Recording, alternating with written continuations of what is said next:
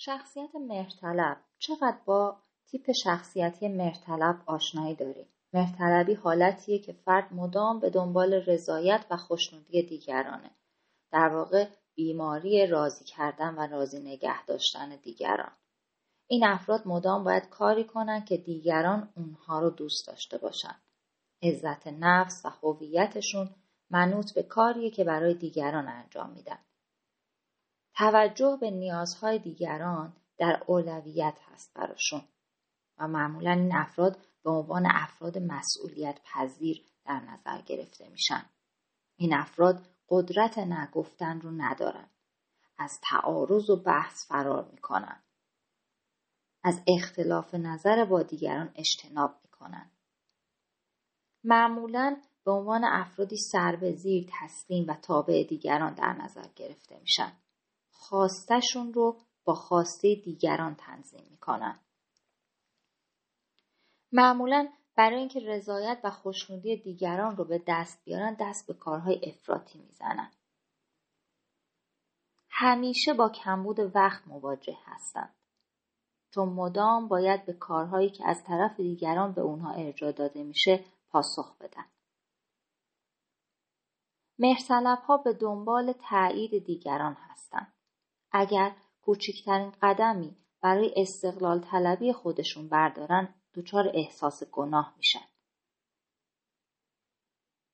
به راحتی نمی‌تونن احساس ناراحتی و دلخوریشون رو بیان کنن. چون باور غلطی که دارن اینه که من همیشه باید شاد باشم و دیگران همیشه باید از من راضی باشن. نمی‌تونن برای دیگران محدودیت بذارن. علا رقم اینکه برای رضایت دیگران تلاش می‌کنن خودشون از زندگی رضایت چندانی ندارن. به جای رفتار جرأتمندانه به جای اینکه بتونن انتظارات و خواسته هاشون رو به روشی جرأتمندانه بیان کنن پرخوشگری منفعلانه دارن. به خاطر ترس از تنهایی و تنها موندن مدام در حال باج دادن به دیگران هستند و این ترس از تنهایی اونها در واقع احساس بیکفایتی اونها رو ناشی میشه.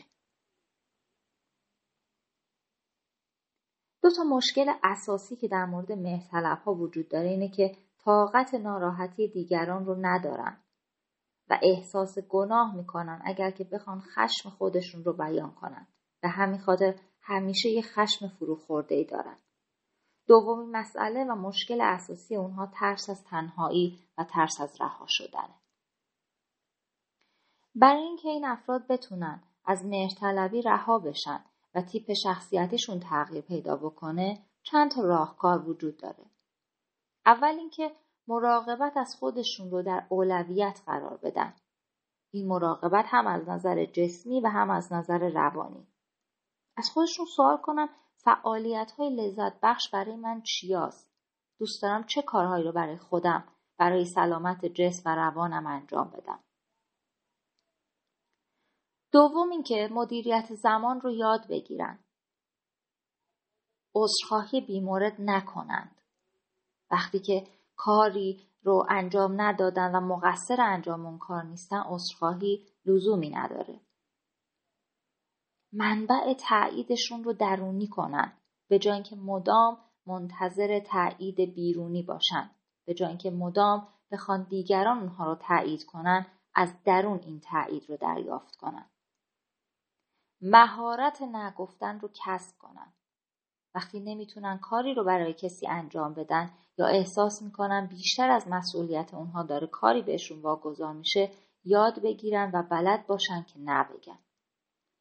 از دیگران برای انجام برخی کارهاشون کمک بگیرن. یعنی داد و ستد عاطفی رو یاد بگیرن. همه مسئولیت ها رو به تنهایی به گردن نگیرن. ارزش هاشون رو در زندگی مشخص کنن. ارزش های من در زندگی چیه؟ برای رسیدن به این ارزش ها من چه کارهایی رو باید انجام بدم؟ و همین میشه که کارها، نیازها و خواسته های من اولویت زندگیم بشه. و در آخر اینکه نیازهای خودشون رو بیان کنن اینکه طرف مقابل بشنوه یا نشنوه یا خودش رو به نشنیدن بزنه بحث دیگه ایه.